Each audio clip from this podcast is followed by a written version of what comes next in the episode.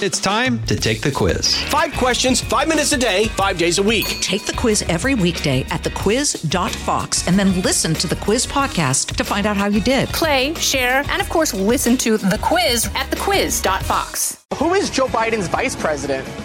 I have honestly no idea. Ooh, great question. No idea. Tamara, I mean, what is it? Kamala Harris? Go stay there. Can you name the three branches of government? The... Oh, um, Republican, Democrat, and then I think moderate, legislative, judicial, and consecutive. I don't know. So that is an example. We went to, uh, we brought the microphones out and we asked people some basic things. You see it on uh, some of the late night shows too. Uh, that was for Jesse Watters' show, just about what how little people know about what's going on in the news today and certainly about history. Uh, Richard Dreyfuss with us now, Academy Award-winning actor and author of One, Score, One Thought Scares Me. We teach our children what we wish them to know. We don't teach our children what we don't wish them to know. And Richard, great to see you in studio. Thank and if you. you're watching Fox Nation, you recognize him from every film that was any good. Um, so, so, Richard, you were listening to that. And what did you just tell me? While, that while you they were going to blame the kids and not really aim correctly because it's what they're taught and what they're not taught, and teachers are not the guilty party, but it's the policymakers who say, don't teach that, and uh, school boards, and you cannot uh, blame teachers and and then, of course, pay them like kitchen help. Um, you have to really commit to an honest history. And when you do that, you have to live up to it. And that means every sin we've ever committed, and we have committed sins. Every sin we've committed, every grand gesture we've committed, we have to be, we have to have the, the same bragging rights right. for those as we have for telling the truth about yeah. our past. So um, if you just move a little closer to the microphone, that would make Eric happy. Uh, so Richard, I'm reading your book. And you talk about uh, your concern. People don't understand how great this country is. We right. never said you're perfect. But you talk, you grew up, you always loved, you personally love reading history, yeah. love reading about our past. It's fascinating. There's no history quite like it. Right. It doesn't mean we walk on water and that Jefferson was perfect and that Washington never made a mistake.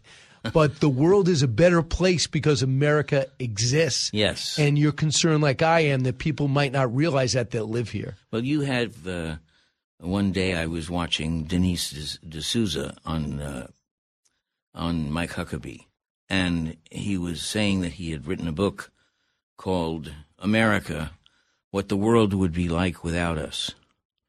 And I got up, went to the bookstore, bought the book, came back home, read the book, and then went grumpy because in his book he didn't answer his title. He had named it, but he didn't get anywhere near answering it. So they called me that day, Mike, and said, you want to come down and be on the show? And I said, yes. And I walked in, and there was a D'Souza, and I he said, what did you think? And I said, uh, I'm very confused and frustrated because you had an incredibly provocative title, and I want to see that world because I think that would be an incredible history class. What would the world be like without us? Wow. But you didn't. All you did was say how great we were. You didn't compare it. But yeah, I think if Dinesh D'Souza, I think in a way he's saying, look at how we changed the world by our existence, how many democracies had come from there, giving people a say in their government. But you see, they don't know that there was a change, so that wasn't the um, thoughtful uh, conclusion of their thinking. They didn't. He didn't compare it to anything. He just described how great we were, and and if he had compared it to any country, whether it was England or Russia or China or whoever, that would have been of some value. Gotcha. So, so what do you what do you want to get across to our listeners right now? Well, a lot of things, but there was a revolution. And there's a revolution only when you turn the values of the entire world on their head. And that's what we did. We turned the power of the sovereign, kicked the sovereign out, and handed that power to all of the people. And that was not only not done, that was as revolutionary a move as you can possibly create. And we risked the nation on that idea that we could confidently educate our poorest and educate our most enslaved, and they would be smart enough to run the country or to create art or to create this or that. And they were out to create intellectual resource pools. And know, and know that the people swimming around in those pools were all going to be smart enough to be president or senator yep. or something. And they weren't ever educated that well. And I would say they tried to and gave it a good shot for a long time. And then after World War Two, they said, I don't think it's good to risk our children on this anymore, and they threw it away. Who's they? Uh, educators. Educators and politicians. And you write in your book that after World War Two, it's our zenith. You know, we freed the world, we beat the bad guys, we led right. the world, and we rebuilt the places that we blew up. Uh, That's right. With the Marshall Plan. And and we and we didn't um, brag about it. We did it. We did good things, not talked about them. And all over the world, people admired us for all the right reasons. And before you could blink, they had removed civics, the study of the Constitution, the study of the Bill of Rights, the birth tale of America. These things had always been taught. And now they were not... Uh, They didn't disappear. They were turned over to social studies, which is one floor up and in the back of the so building. Interesting. Yeah. And they were turned from actual events in our history to a gentle panorama as a description of our way of life. And, and I remember one politician came out recently and said, you know, America was never that great.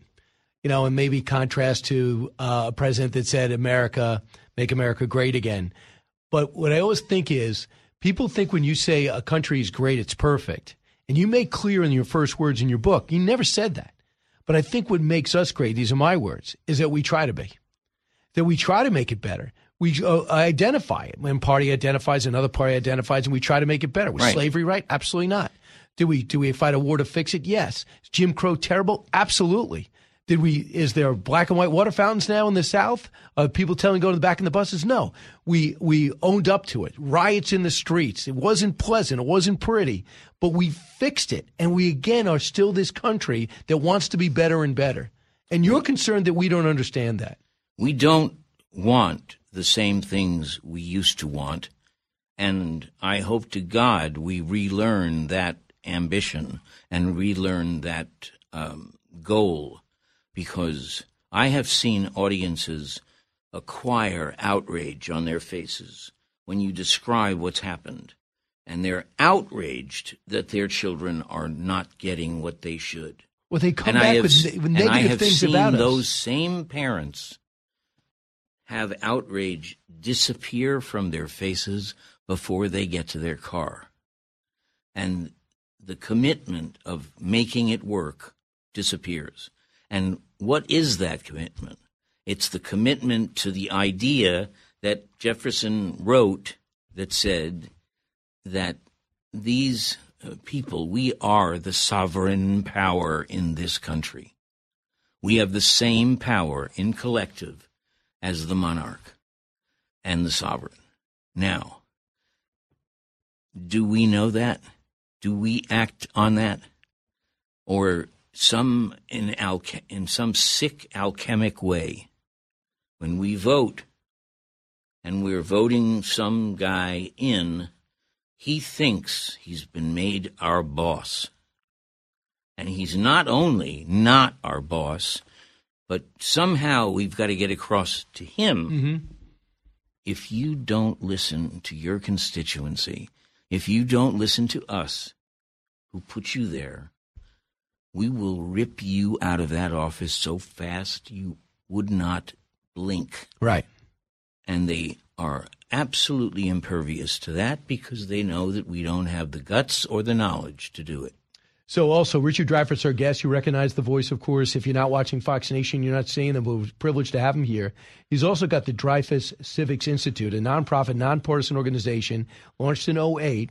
It aims to revive the teaching of civics in American public edu- education to empower future generations with the critical thinking skills they need to fulfill the vast potential of American citizenship. It's up to all our responsibilities to do it. Now, amongst us, uh, Richard, there's been some great presidents along the way that we didn't know were great at the time. Like, look at Harry Truman. Name me a top five category when they rank presidents. He's not great or near great along the way. Right. He can't, the guy's a farmer. You know, right. uh, with everything of Andrew Jackson, the big plus is this guy is a self-made success story. He was basically an orphan by thirteen. No other country does that happen. It wasn't the ruling class of Jefferson, Monroe, and Washington, and uh, and Madison. Then all of a sudden you get an outsider who's president because he campaigned and he went to the people. Well, there's and, a whole – you can create a list. It starts with Thomas Jefferson, and it ends somewhere in the twentieth century. And it's the list of those presidents who happened to be in office when there was a crisis and every other branch of government was closed for the summer or closed we've gone fishing, so that Thomas Jefferson – had to create a navy to answer the Tripoli pirates, and Jeff and Lincoln had to do what he did in order to respond to the Southern secession. So, and I think it's so important, too. Nobody would have predicted that Lincoln was going to amount to be this great leader. Right. Only in this country does it happen. And when you talk about Thomas Jefferson, this guy didn't want to get a He didn't want to get a platoon together to help fight the war, a militia together to help fight the war. Yeah. But he ends up one saying, telling uh, Adams, I need this navy, and we're going to have to tell the whole world we're willing to fight for our freedom, and had to send a message. Yep. An unlikely person, a great intellect. A guy who would have voted against that navy in a second, and yet because he was president, he knew what he had to do. Right. And I'll bring you to another one that I think you could appreciate, and you brought up before the show, Sam Houston. Sam Houston is a guy that was not achieving much as a kid. His brothers were much more enterprising, joins the military, finds a mentor in Jackson, has some problems. He drank too much for a while, had a problem with his marriage. Governor would just leave and with the American Indians. But then at the right person at the right time, when the war's about to start in the South, he's like, I, we're not going to do well. We should not get into this war. And they said, hey, if you don't vote for this war uh, as governor, you're out. And he's like, I quit. So he left rather than fight for the South in the breakup of a country. That's character. Yes, that's character. And we don't even think to include that in our little li- list of checks and boxes and, and what do we care about?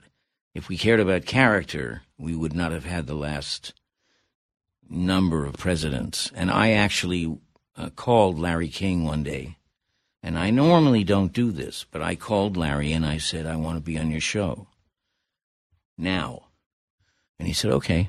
And I went down there and I said, uh, I'm not a partisan, and you know that. Hey, Rich, why don't you hold that story? We're going to take a short time out. Okay. And come back. We have a few minutes on the other side. Richard Dreyfuss is here. His book is now out. You got to pick it up, especially if you're a parent. Uh, and it is One Thought Scares Me. We'll talk more about it when we return. From the Fox News Podcasts Network. Stay on top of the latest news and information from Fox News. Listen and download the Fox News Hourly Update on your time. The trending stories you need anytime you want it. Listen and download now by going to fox news podcasts dot com. So when we left, Richard Dreyfuss, uh, the Academy Award-winning actor who has a passion for this country, whose book is now out called One Thought Scares Me, was about to say why he called up Larry King and said, oh, yeah. I'm coming down. Now, by the way, it's good to be Richard Dreyfuss. How many people can call the number yeah. one talk show at the time and well, say, put me on? I had a separate reputation because I was a, a new celebrity and I loved to talk politics. And I wasn't afraid of talking politics. And so I was always being asked to do that. And there's a story about me and Dick and and uh, and Rumsfeld that will curl your hair. Okay. Uh, but this one was that I called Larry and I said, I want to appear on your show now. And he said, okay. And I came down there and I said, I want you to understand, important, that this is not a political statement, that this is not about politics or political principle. This is about the man, Trump, who I am opposed to because he has no simple, common decency. And what year is this? twenty sixteen. And I said, you have to ask yourself a question. If you're impressed by Donald Trump, imagine him calling you and saying that he's in love with your daughter and he wants to marry her. Right. Would you be willing to say yes to Donald Trump being your son-in-law? Not your president, your son-in-law. And I must say, I think America has has more than enough morality in its back story to be able to stand up and say, never. Right. So you did not vote for Trump. That's pretty obvious. Yeah. Yeah. Yeah. Did, did you, have you voted for a Republican? I have. Yeah. I have, and I would. I got no problem with that. You just, I, you I, as a matter of fact, I would say that had he not taken it, I would have called myself a compassionate conservative. And I come from the left. And that's pretty much what George W. Bush ran on. Yeah, and I and I would have used that phrase, but he had used it first. And so I right. could not do that. But I'm I'm against all of those phrases, all of those descriptions. I'm against them all. They mislead, they misunderstand, they make things simple when they're not. Right. They create an impression of simplicity and understandability when it's incomprehensibly complex. So one thing I get from you, you're a patriot. You feel fortunate to be born here, and you're concerned that people don't appreciate it, and you're taking action. Well, without America, yikes. I mean, uh, just imagine nineteen forty-five without the United States of America. And or two thousand twenty-three. And I still wow. think, yeah. Well, we need we we we need at least a dry cleaning. We need a we need some humility. We got it. Uh, listen, we'll talk more about this on One Nation over the weekend. Richard, thanks so much for your time. Go out and pick up his book, One Thought Scares Me. Richard Dreyfuss, thank you. Listen to the all-new Brett Baer podcast featuring Common Ground, in-depth talks with lawmakers from opposite sides of the aisle, along with all your Brett Baer favorites like his all-star panel and much more. Available now at fox news podcasts dot com or wherever you get your podcasts. Listen to the show ad-free on Fox News Podcast Plus, on Apple Podcasts, Amazon Music with your Prime membership, or subscribe wherever you get your podcasts.